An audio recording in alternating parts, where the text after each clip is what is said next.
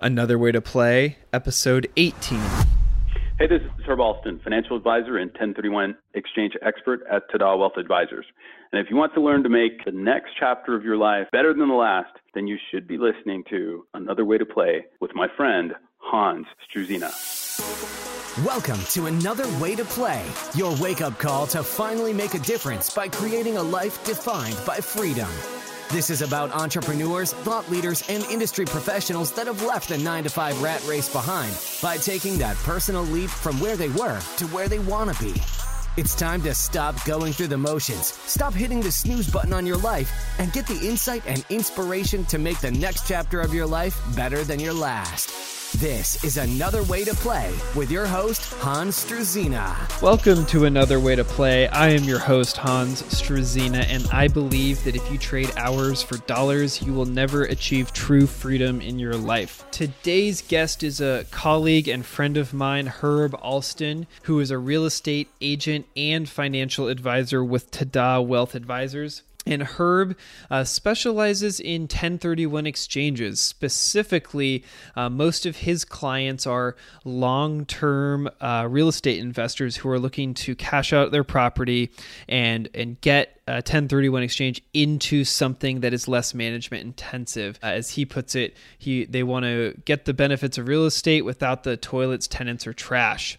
He basically facilitates that process into a more passive, less hands-off investment. He also has another part of his practice uh, where he works with everyday individuals uh, as a financial advisor, from helping the young professionals pay off student loan uh, to using four oh one k uh, to scale a retirement plan. In this episode, Herb and I talk about a lot of things. It's a little longer of an episode, but it was so good I didn't want to cut it off. There's no set path to follow for everyone, so you really have to dig into your own beliefs, your own soul, your own core, and find what feels right for you. He talks about that.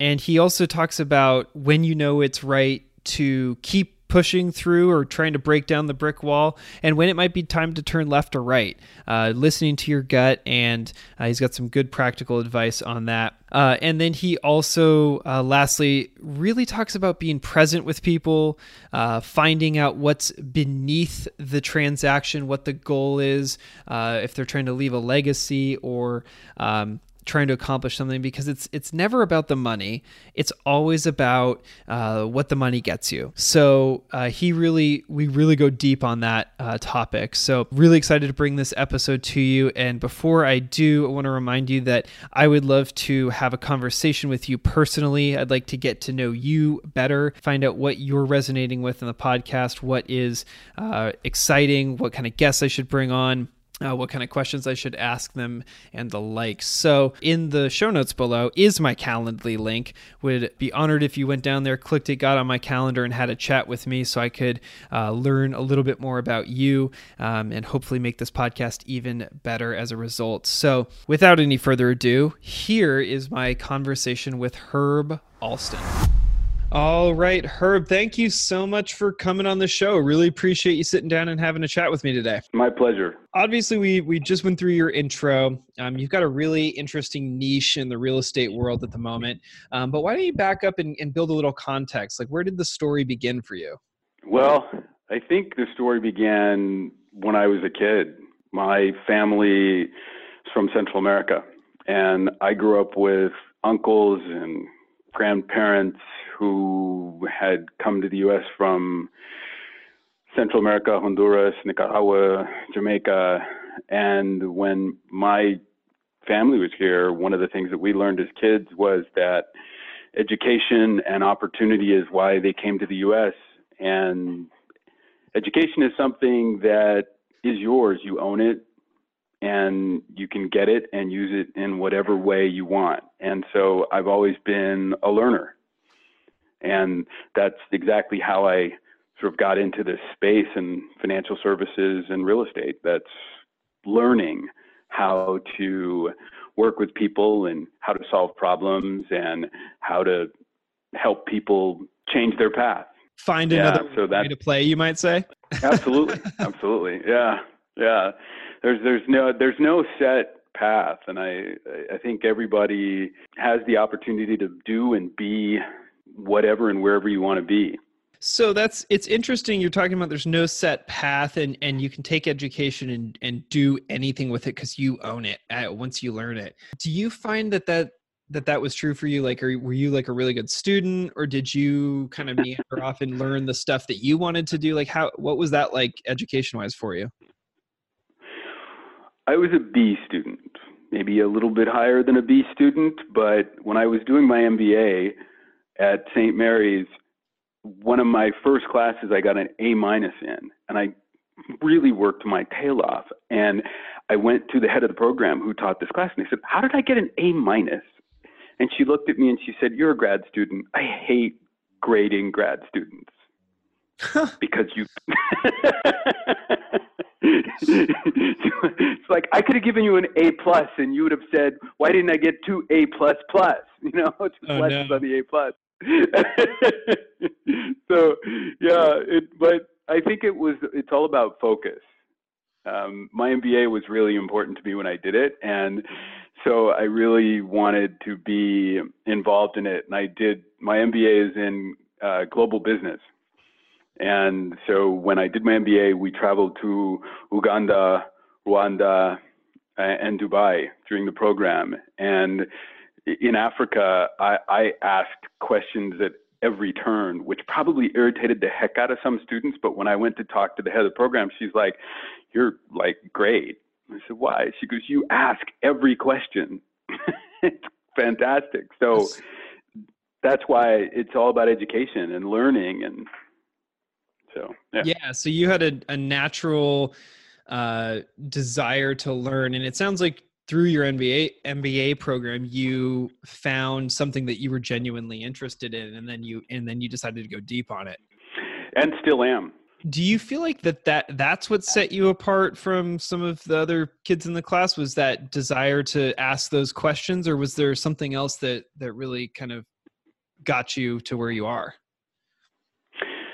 I've always been that kid that said why, mm. and it from a little kid it was why or how, and and so I've always been the curious learner. Um, It's one of those things where the first time I had to do a presentation in Keynote, I spent all night figuring out how to use Keynote, and it was two thirty in the morning, and I still hadn't done my presentation yet because I was still enjoying the design phase.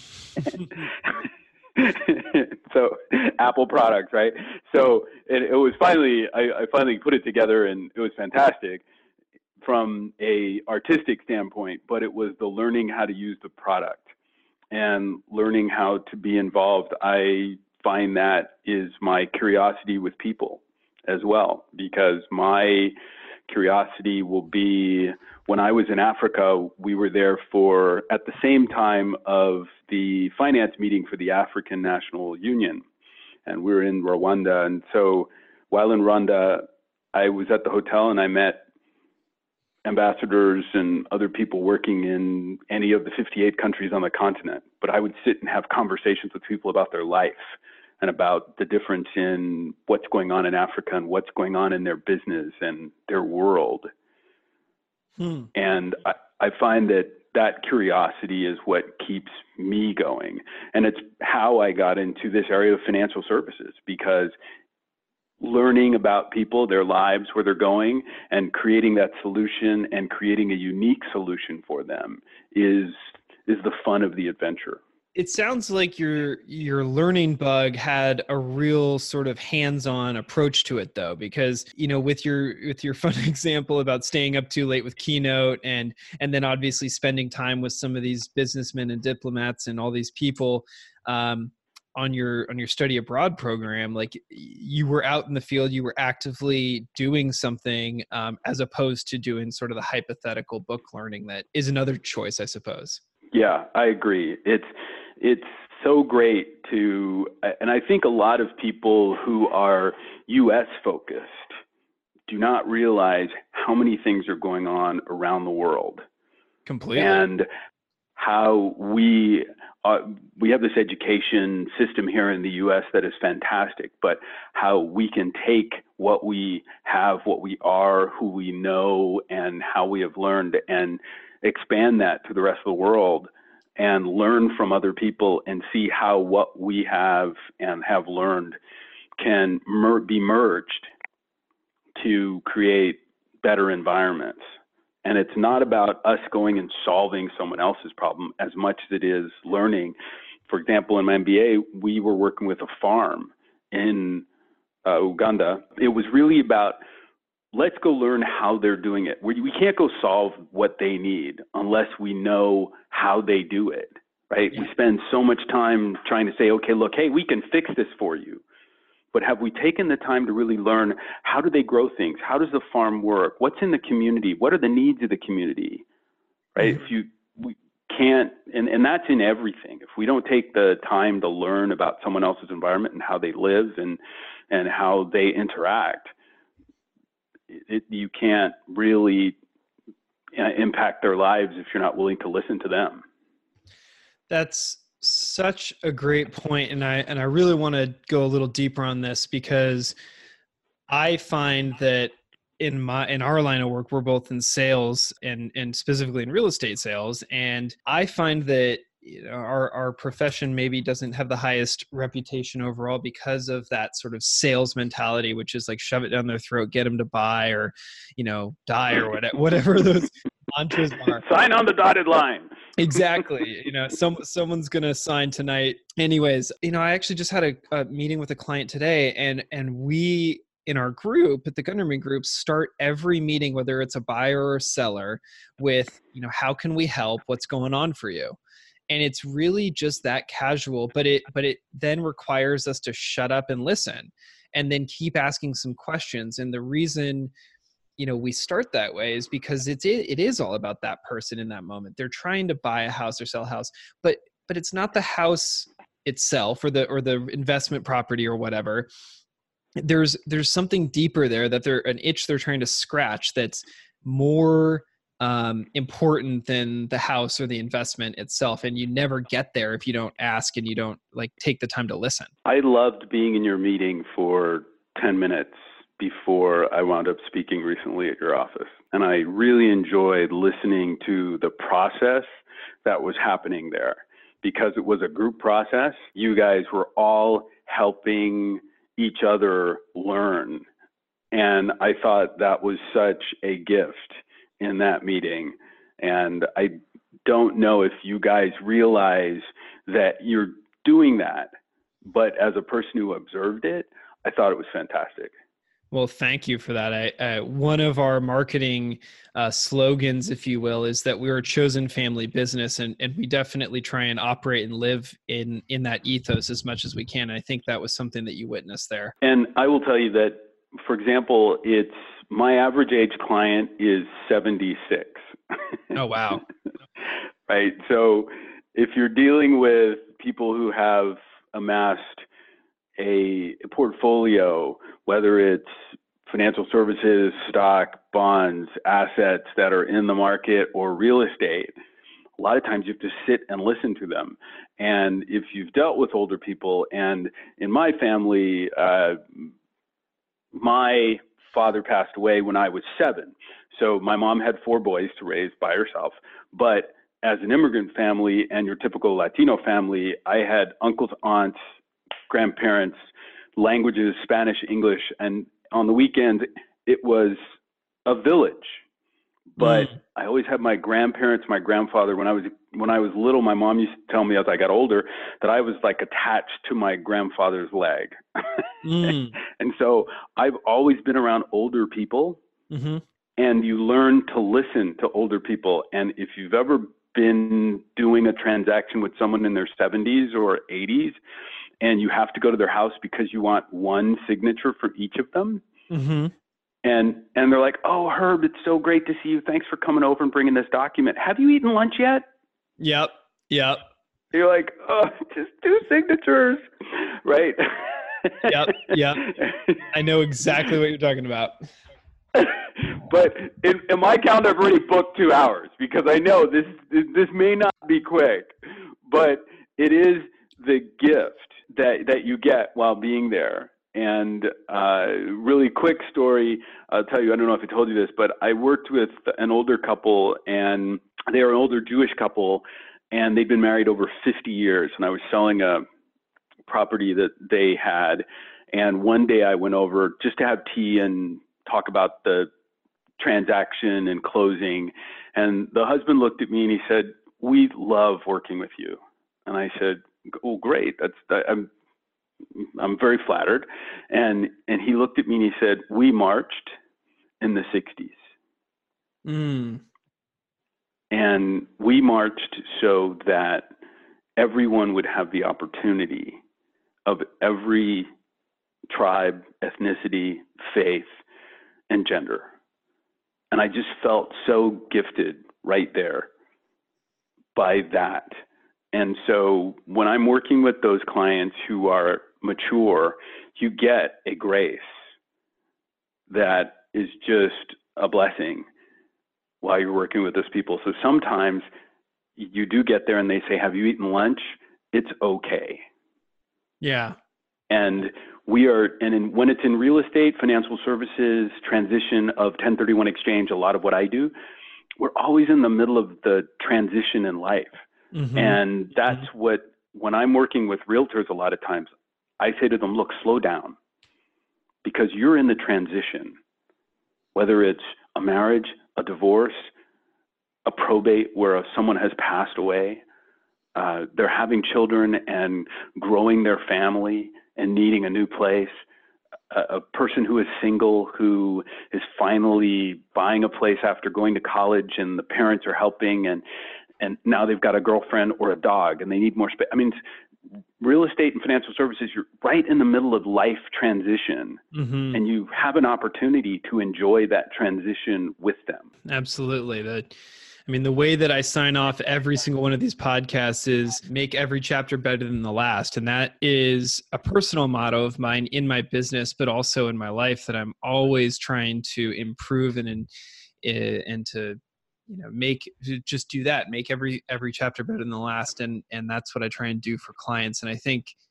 it's really smart to be able to take that realization of like, okay, we are in transition. Let's honor that.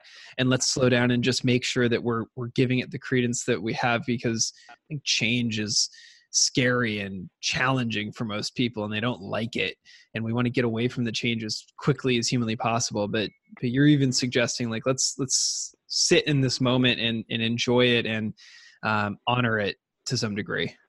At the same time, we're not perfect. Sure. We make mistakes in a transaction. You get busy, something falls by the wayside, and you have to come back to a client and say, "You know what, I dropped the ball on this." And, and I've always been one of those people who, if someone says, "Hey, do you know how to do X?" And if I don't, I'm usually, I have no idea. But so many people want to blow smoke and say, "Oh yeah, I can take care of that." And you know, it's it's, it's not being an actor and saying, "Yes, I know how to juggle." Right? it's it's it's really life and important and priority, and and that's exactly how I sort of got into that sector of financial services that is so esoteric, is because a client said to me, "This is what we need to do. Do you know how to handle this?" And I said, "No, I'll go find out." Yeah. And, and that you just segued so perfectly to the next question I was going to ask you, which is, can you describe the moment for me that you realized that there was another way to play? And, and I think that this is what you would say, but I'm, I'm actually now curious to see if I'm right. Yeah. I mean, this was a transition for me in my business, because clients did come to me and say, "I want to make a transaction of a specific kind." They had owned a building for a long time and they said, "Hey, we want to sell it. We don't want to buy any more real estate. We don't know what to do." Mm-hmm. And I said, "Well, neither do I, but I'll go find out." And once I found out, it was very cool, because I now had a solution for them, an exit strategy in financial services to say, "Look, you can do a ten thirty-one exchange, and I can move your funds into a portfolio that will continue to give you all the same benefits of owning real estate, the depreciation, all the tax advantages, but you're going to get cash flow with no tenants, toilets, and trash." Mm-hmm.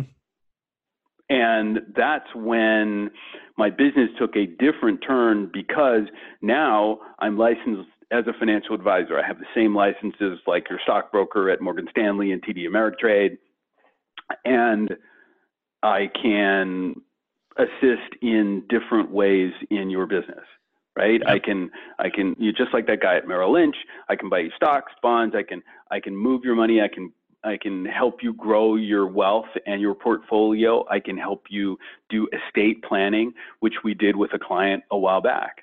And it was great because he had triple bypass surgery and his goal was to create a legacy for his family. Mm-hmm. And that's just an opportunity that you don't get every day.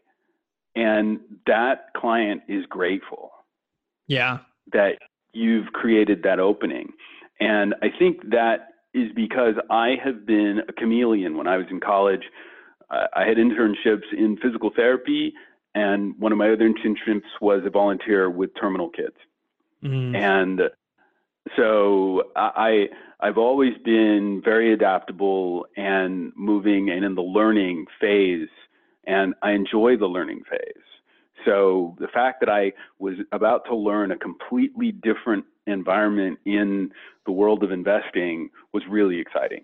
And every day it's exciting because it's never a dull moment, and you never know when the phone rings, who it's going to be or where it's going to be located. I'm licensed in eighteen states. Mm-hmm. The reason is because I get referrals from all over the country, and I meet people from all over the country that have unique lives. Absolutely. And being, and then that sort of goes back to the heart of this listening thing. It's like getting, when, when you go meet with somebody, whether it's here in the Bay Area or it's in one of the other seventeen states that you have your license, Um, you want to be able to help them and understand their unique situation and set them up to to find out what their version of the legacy is, like your like your one client you mentioned earlier. Exactly. Was that a shift? Like that, what we just described, I think is really important because we're we're sort of talking above sort of transactions and money and like commissions and, you know, returns and all that stuff. And we're really talking more about like a human element here. Is that something that you always felt like you had in, in your business and personal practices, or is this something that you feel like you picked up along the way? I think in real estate, everybody talks about how many transactions you do. Yep. And what they're really talking about is what's your commission. Yep. Right. And the same thing in financial services. And, uh, and I think in, in real estate, everybody gets paid before a realtor. That's, that is true. We're the last to get paid. It's the same thing in financial services, right? Everybody gets paid before us. And so a lot of times people say, how much do you make? Or what are, you know, what, what's your commission? And a lot of times I have to say to people, you know, that's really not my priority here.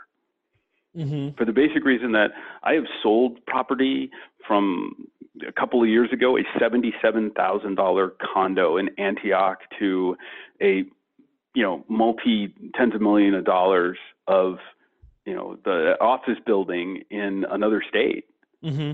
And my commission was really not the priority. It was really solving my client's problem for the basic reason that, well, I'll get paid eventually. That's not my, that's not what's important to me. It's really, it's really getting involved in someone's situation and being able to offer an opportunity and a solution and to be a part of that solution for them and making it happen for them, which is the excitement.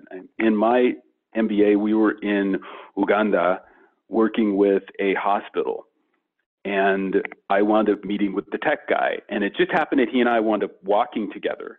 And he's the guy who manages the technology and power for this hospital. And my question to him was, what happens if you get hit by a Mack truck? Mm-hmm. And he looked at me and he said, what? And I said, well, you're the guy who does all the technology here. Have you replicated yourself yet? Have you... Where where does the company that gives you all this technology that makes this hospital run, are they helping to educate you so that you are continually up on what's going on with their equipment? And are you training and educating people in your community to step in for you? And we had the most amazing conversation. And today we still communicate on WhatsApp because It was, he, he thought about it, he wrote a process about it, but no one was focused on it. Everybody was focused on, okay, well, we have these brownouts at the hospital here in Uganda. We have this, we have that, we have this. And I said, well, the priority is you having a life and enjoying your family and your kids, but also being in your community and replicating yourself so that there are other students. I talked to myself, there are, other, are there other students at other universities here that are in medicine, that are in technology, that you could bring in as interns and show them how to do this, so that if you went off to New York where this equipment is made and you're learning, someone else is doing this for you, so that when you come back, you have brought education and technology back to the people here, and that you've learned by being away for a week. And it was just a fantastic moment and a couple of days of spending with him, and why I want to get back to Uganda and work with him and, and see how we can help this hospital grow and serve more people. Because the day that we were there, the oxygen machine that they had was not working to one hundred percent, and two children were lost. Mm. And that's when life, the rubber meets the road, and you realize that you have the opportunity to really help people survive. And that's where he was at, right? And yeah. So by being there and being able to talk to him and learn what he's doing, and we just sat off to the side, and he told me all about everything. I've got pictures of his kids and his family, and yeah, it's a great gift, but it is part of that process, and it's part of that learning, and that's just who I am. Yeah. And I think that opportunity to be there and to be involved in that is a great gift. I mean, it's you, you're really, what a tangent. Sorry. No, yes, a tangent, but, but a relevant one, because you're bringing this, this idea and this concept forward of, like, you know, putting the other person first and, and really focusing on meeting the need. I, I have another guest on the podcast, Stephen Webster, who brought this sort of little one-liner in that he said he stole from somebody, but whatever, uh, which was focus on the problem, not the solution. And he, by that he meant focus on um, solving the problem as opposed to getting married to any one solution. And he was talking about it in, in reference to starting a tech company and pivoting and that sort of thing. But um, mm-hmm, mm-hmm. I think there's some, you were just really echoing that in a, in a really human way that is kind of amazing, actually. And it, it totally transcends beyond selling real estate or ten thirty-ones or whatever. Um, and it, and I think it speaks to a bigger, broader humanity comment. While I was having dinner with him that night, he was so emotional because he could not believe that people from the other side of the planet were coming here. People who looked like him mm-hmm. were coming to Africa, to Uganda, to help him and his community. Um, because so many people, when you have grad students, and, and the diversity of grad students isn't always brown, mm-hmm. right? Mm-hmm. And so to go to Africa and to see that a third of our team, when we did our M B A, um, El Salvador, several people of, of family from different parts of Africa, um, Central America, but it was a Asia, very diverse group that were in Africa during our program. And it was just emotional for him to see that these people from the other side of the world came here because they cared, and they look like me, and they're going to help me solve my problem and help me grow my hospital. Um, wow. What a gift, right? But yeah. On the other side, you talk about starting a new company. When I was in Dubai last year, which I'm heading to at the end of this month, I went to a think tank where there were men and women who were working on various items. In fact, uh, I saw a helmet for firefighters mm-hmm. that has infrared vision to see through different buildings and, and areas of a building to see where a person is. Mm-hmm. And while I was talking to the person who was demonstrating the product for me, I looked and I was reading, and I saw something that said Santa Rosa, California. Well, the people who developed this were from Santa Rosa, California, but they couldn't get it financed in the States. Hmm. And they wound up talking to us. They had a connection with this think tank in Dubai that financed the development of this project for them. And uh, amazing, because they don't have the type of forest fires we have. Right. Right. Right. But someone on the other side of the world is helping someone here develop a product that's going to help people here in a drastically important life situation. And it, it just shows how interconnected we are or can be. Absolutely. And I, I think that speaks to sort of a broader comment about obviously the globalization of the economy that we're in, and, and you know, how someone can um, reach across the world real quick. Like this podcast could easily go anywhere in the world after we uh, post it and really kind of touch someone in an interesting way. But I, I am curious with, with all of this, if you're, if we're talking about this hum- humanity moment and like putting the other person first and really listening uh, to the needs and kind of going a couple layers deep and then trying to figure out through our own experience how to solve that problem. What advice would you give to someone who's, let's say, just starting out in, in a new career, whether they're going out on their own or they're looking to invest in real estate or, you know, start their own business, uh, to get beyond sort of realizing that they need to, you know, make that first sale or whatever, and really do what they need to do to put that other person forward and not focus on the money? I just was listening to a webcast the other day on probate, mm-hmm. and it was an education website for people who do uh, probate transactions, and it's a great webcast that happens weekly, and there's so many steps, and one of the people who were on the on the call, on the on the webcast said, I don't know where to start. Do I start writing a letter? Do I start dialing for You know, cold calling? What do I do? And the person who was leading the webcast said, it doesn't matter which one you start doing first. What matters is that you start hmm. and, and, and keep going in that direction. One of the groups that I work with does this amazing education program for real estate agents, and, and they teach them all the different marketing tools. And in the binder that is that this person is left with is like four inches thick with mm-hmm. all of these ideas on how to continue to market. And it's like drinking from a fire hose. Right. Just just pick one option. Mm-hmm. Start moving that direction. Three months down the road, if it doesn't work, turn the page. Mm-hmm. There's another marketing tip that will help you grow your business. And it it just is that you have to start in a direction, and it's it's not about the money. And and I, I I had a friend who worked for one of the big five, and he was super unhappy in finance, in the consulting world. In fact, at twenty-six, he was bald. Mm. And about two years later, I ran into him. He had left financial services, and he became a chiropractor. When I ran into him, he looked at me and he's like, hey, what's going on? And I'm thinking, who is this? And he's talking to me like I know him. And then I looked and I said, oh my gosh, Julio. He said, yeah. I said, where did the hair come from?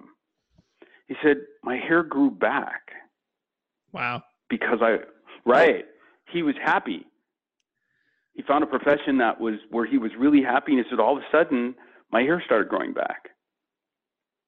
And so I, I don't know if I'm answering your question, but it, it is about, what am I doing? Am I, am I happy doing this? Or am I doing this because someone either wanted me to do this, my parents put me this direction, I went, it, it's, it's all about, am I committed to this? Is this part of my vision? Is it part of my journey? Does my soul reach into this space, and is it happy? Yeah. Because if it's not, you're in the wrong place. Wow. Couldn't, couldn't have said that any better than myself. I mean, that is, I, that piece of advice right there has been echoed by so many guests in various forms, but it's, it's know yourself and then find out what really gets you excited, what gets you going, and then, and then dig in and get in there and, and commit to it. And, and if you're and I always say, if you run into a brick wall, don't take two steps backwards and walk back into the same brick wall. Turn left or turn right. Who cares? But don't continue to bang your head up against that brick wall, because it just creates this bruise on your forehead. Turn left. So we are getting a little bit towards the end of the time, and I want to respect your time, of course, but um, yeah. with regards to running into the brick wall, uh, how, when, when is enough enough? Like, like I, there's totally a time to be persistent. And, you know, as, as they say on, is kind of popular in the entrepreneurship space, you know, grind and, you know, hustle and all these words that mean like work twelve hours a day, work really hard. But like, do you feel like there's a time where you're supposed to maybe just pivot and go away from it, or, or just drop that idea because it's not a good one? Or like, how do you know? I don't think I have an answer for that. Um, I can tell you that when I'm, I think you can get burnt out, and you can reach a point where you're unhappy or it's not gelling for you. And there's a lot of ways to turn that. And I think that's, for example, when I decided to go get my M B A, I was originally going to do a master's program. Mm-hmm. And I really wanted some new education. And I'm thinking, okay, I've got to learn something new. I've got to do something else, right? And in that process of starting my master's program, I decided at another meeting, I wound up happened to be at Saint Mary's College, and I sat in on a presentation and knew that day, this is where I need to be. This is the right direction.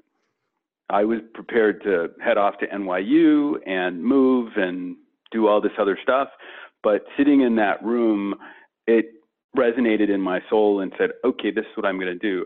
And I think it goes back to where, where am I at in, in my, you know, my present?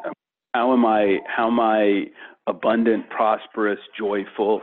And if I'm not in all of those spaces where I am happy, then I'm probably not doing what I should be doing at that time in my life.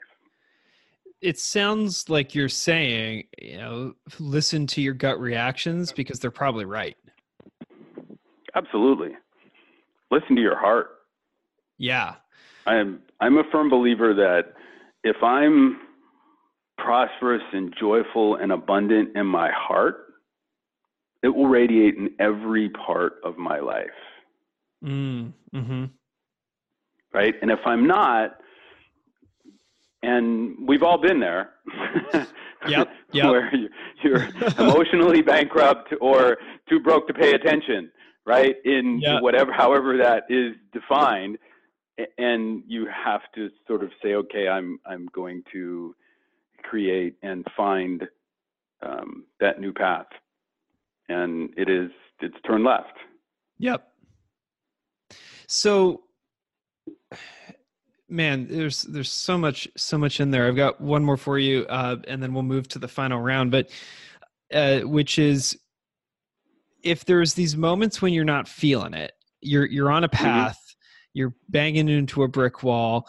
Um, how do you know that that's not just an obstacle that that just needs a little more persistence, or or how do you define for yourself that it is the time to pivot and go left or right, or or pull back and find a different fork in the road? So I have a couple of things that are going on in my life right now. Uh, and, and the first one is uh, my financial services firm, where my licenses are held at Concord Financial Services, which is run by a guy named Jason Kavanaugh. And I had a client on a very large transaction, uh, financial services. And I sat down with Jason and said, this went totally left for me. And, and, I, I described the whole situation to him, and he's an amazing mentor. And so, and, and this will lead into people around you who can be your mentor. Mm-hmm. And sometimes, you know, they're your mentor, sometimes you don't, but I know that Jason is my great mentor. He's, he's awesome. But he told me, he said, I want you to go read a book, go pick up a book called Crucial Conversations. Mm. And by morning, by the next morning, I was in chapter four. This was like eleven o'clock at night. So online, got the book, my Kindle app, my iPad. I, by morning, I saw him at breakfast where I was at our annual conference, and I, I passed him by, just kind of walked past him. And as I passed by him, I said, I'm on chapter four, and kept going. And as I passed by, he just grabbed my shoulder and he said, what? I said, yeah, I'm on chapter four. I know what I did wrong. Hmm. And so sometimes it is having that mentor. It's having that guide who is helping you in your path, right? Yep. My, during my, you know, go back to my M B A program, am I asking too many questions? I went to the head of the program. Am I, am I bugging you? And you know, Doctor H said, no, you're asking all the right questions because you want to know. And that's the learning. And if you're stuck at a wall, there's all kinds of people who will help you get to that next step. And it is getting a mentor, having a mentor. Um, in financial services right now, in my group, I'm about to merge my group with a, a guy who's been in this space for twenty-eight years. I specialize in a very specific area.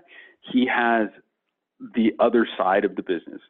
And we've decided that I'm going to join him. He is an amazing mentor in an area that I am not that good in. He's like, Herb, I will teach you. And I think you have to be open to learning, and you have to be able to say, I don't know. I don't know how to do this. I want to learn how to do this. And that will open the door to stop banging your head up against that brick wall and turning left. It's that mentor. So grab grab some advice from someone who maybe has been there, or at least has has your back in some way, and uh, you know, d- know that you're in a, a tough position, and don't be too proud to ask for help. And then obviously apply what it is. Go to chapter four by by six a.m. or eight a.m. Uh, once, once you get the advice. But it was a book that resonated with me. And to get into the details of it, I'm a minutia person. I will bury myself into that Keynote app, learn how to use it and come back. But I will also do that when people say, this is my situation, right? Mm-hmm. But the client was a self-made millionaire, mm-hmm. and he wanted a certain solution in a certain way, right? And I gave him the big picture and the details, totally lost him. Mm. And by the time I read the book and I went back to Jason the next day and say, here's what I've learned in the first four chapters of this book. Now let's go back through this client. And he and I talked about it. And he said, you went to solve the large problem, but you didn't solve his problem mm. that he had immediately. And so what I did was, he said, if you had gone back to him and said, here's the solution that you're looking for, in the way that you want it, but I think your problem is much greater. Mm-hmm. That way you solved this problem, you told him what he needed to know, but then you said, hey, there's more to this than you see. Yeah. Because right now you can't see the forest for the trees, and let's help you get there. And it was such a learning lesson for me. And I think you have to be willing to have that failure and be able to learn from that. So I find that there's great material out there. Uh, I think one of the questions that when uh, I was preparing for this interview, uh, it, you uh, in in the outline, it was a question about books I've read yep. or recommend, yep. right? And uh, Crucial Conversations, top of the list right now, because it has been so amazing for me. Um, but a couple others uh, is Write It Down, Make It Happen by Henrietta Ann Klauser. I don't know if you've ever read it. I have not. It's it's this great book, and it's it's about writing things down, and with a pen and paper, not with the computer, not typing it out, but getting a notepad and writing it down, because there's something tactical about how the hand and the brain work. Yep. And uh, it's a great book. Um, the other book is uh, Gratitude by Oliver Sacks. And I lost my mom last year, and it was one of the books that I read that really sort of helped me through that period of time. But it's a book that you can read any time. And it is about, it's exactly about its title. Mm-hmm. And the other book that I read recently was Into Thin Air by John Krakauer, which is a book about climbing Mount Everest. And that book is amazing. Well, you've you've done my job for me here, and you've definitely transitioned us into that uh, with a wonderful segue. So thank you for that list of books. So I'm going to pick up where you have led us, which is to the Focus Five, the last section of the show. Uh, if you could get an hour of somebody's time, past or present, live or dead, and ask them as many questions as you wanted, who would that person be and why? Hmm. I think it would be my family. Um, my great-grandparents told me a lot about where we came from. Mm-hmm. And those stories as children help to mold who we are.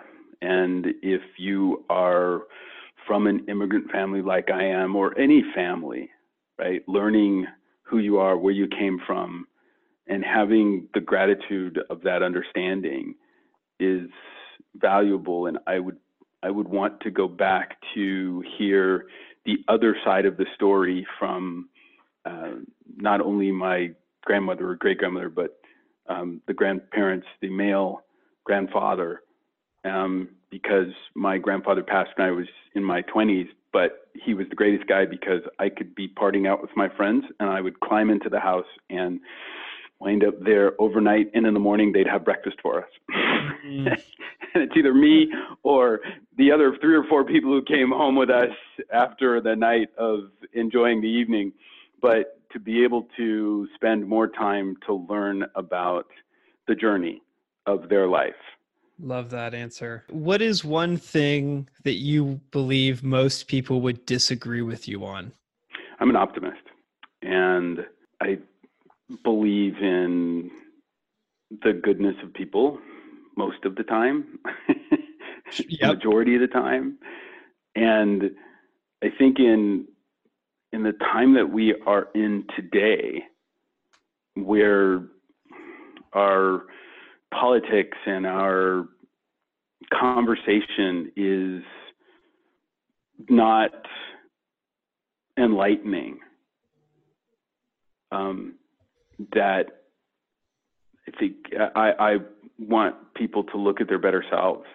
And people, you know, they may agree with us, may, may agree with the fact that we should do that, but they disagree that it's possible. Mm-hmm. Because there's so much that we deal with right now. And I can talk about the three uh, shootings and, and mass um, situations that have happened this weekend. Yep. Or um, I watch people walk from Central America to the U S, and I understand that those people are not leaving a situation because they want to. It's because they need to, and they want to provide a better life for their family. And that we as a world have a responsibility to help those other places in the world to see how, you know, let's make their lives and help them to stay where they are at and to create a better environment.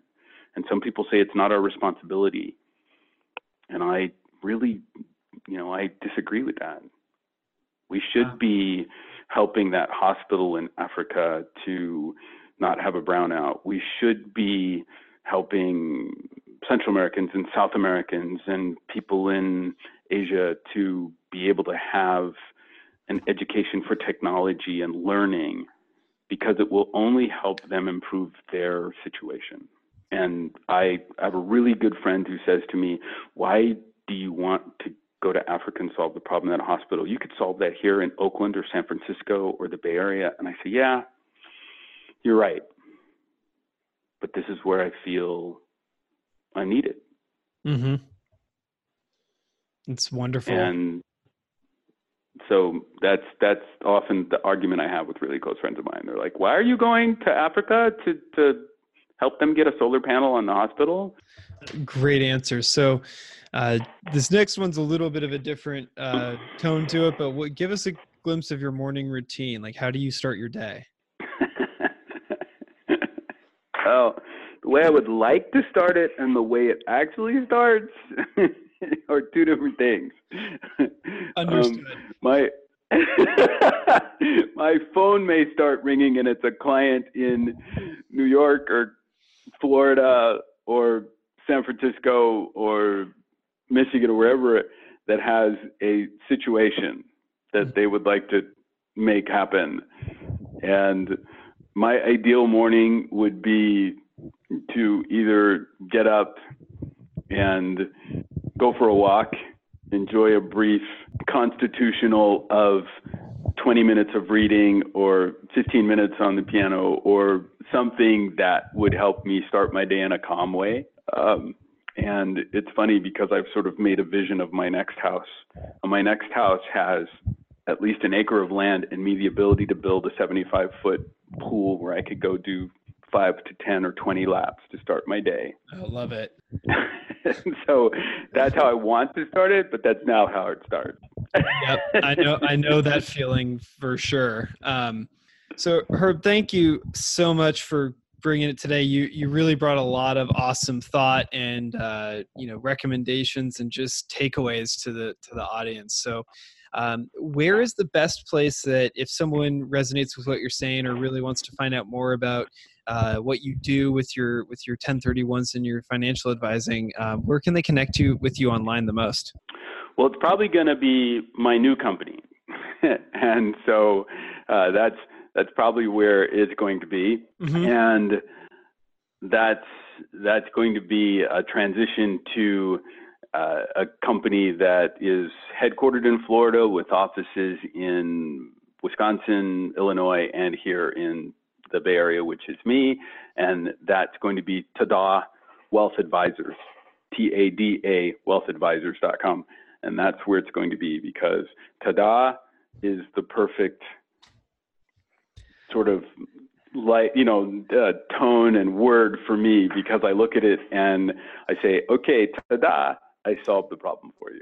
Ta-da! And it's, right. I love it. And so it's really funny, but dealing with uh, Dave and, and the way he runs his company and his attitude and my attitude and our personalities, it, it's going to gel really well. And and I'm really excited uh, as I merge uh, our worlds uh, with Tada Wealth Advisors. Well, Herb, thank you so much. Probably by the time this launches, you will you will be in the Tada world, and so I'll make sure I drop that that link in the show notes so people can connect with you there. Um, right. Thank you for taking the time with me. This has been awesome, and uh, you've really brought a lot of value and and a lot of great thoughts to this podcast and this this interview. So again, thank you, and uh, appreciate your time. Hey, it's great to be here and to share with you and your audience sort of the blend of my business, which has been with Coldwell Banker Global Luxury on the real estate and side and Tada, the new venture for financial services, and merging those two worlds because it all goes together. Yeah, absolutely. It's all intertwined and it's all... Uh... It's all kind of one vision that that works together well, and and you were uh, certainly merging those two worlds well, and and that's why I think we connected well the first time when we met, and continue to do so. Exactly. Well, Herb, thanks hey, thanks again. for inviting me. This was awesome. This was great. So thanks welcome. a lot.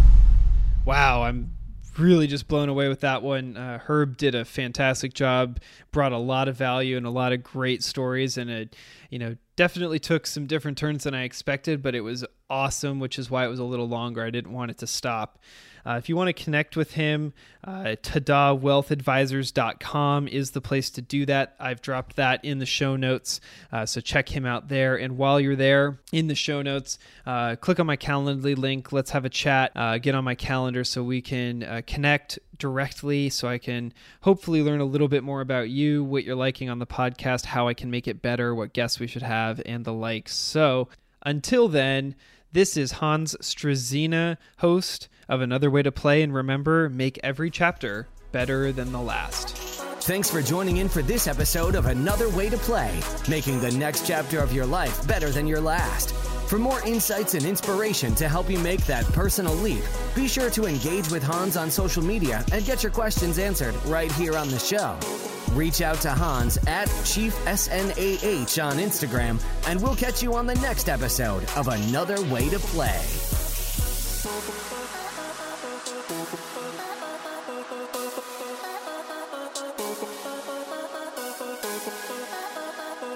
Thank you.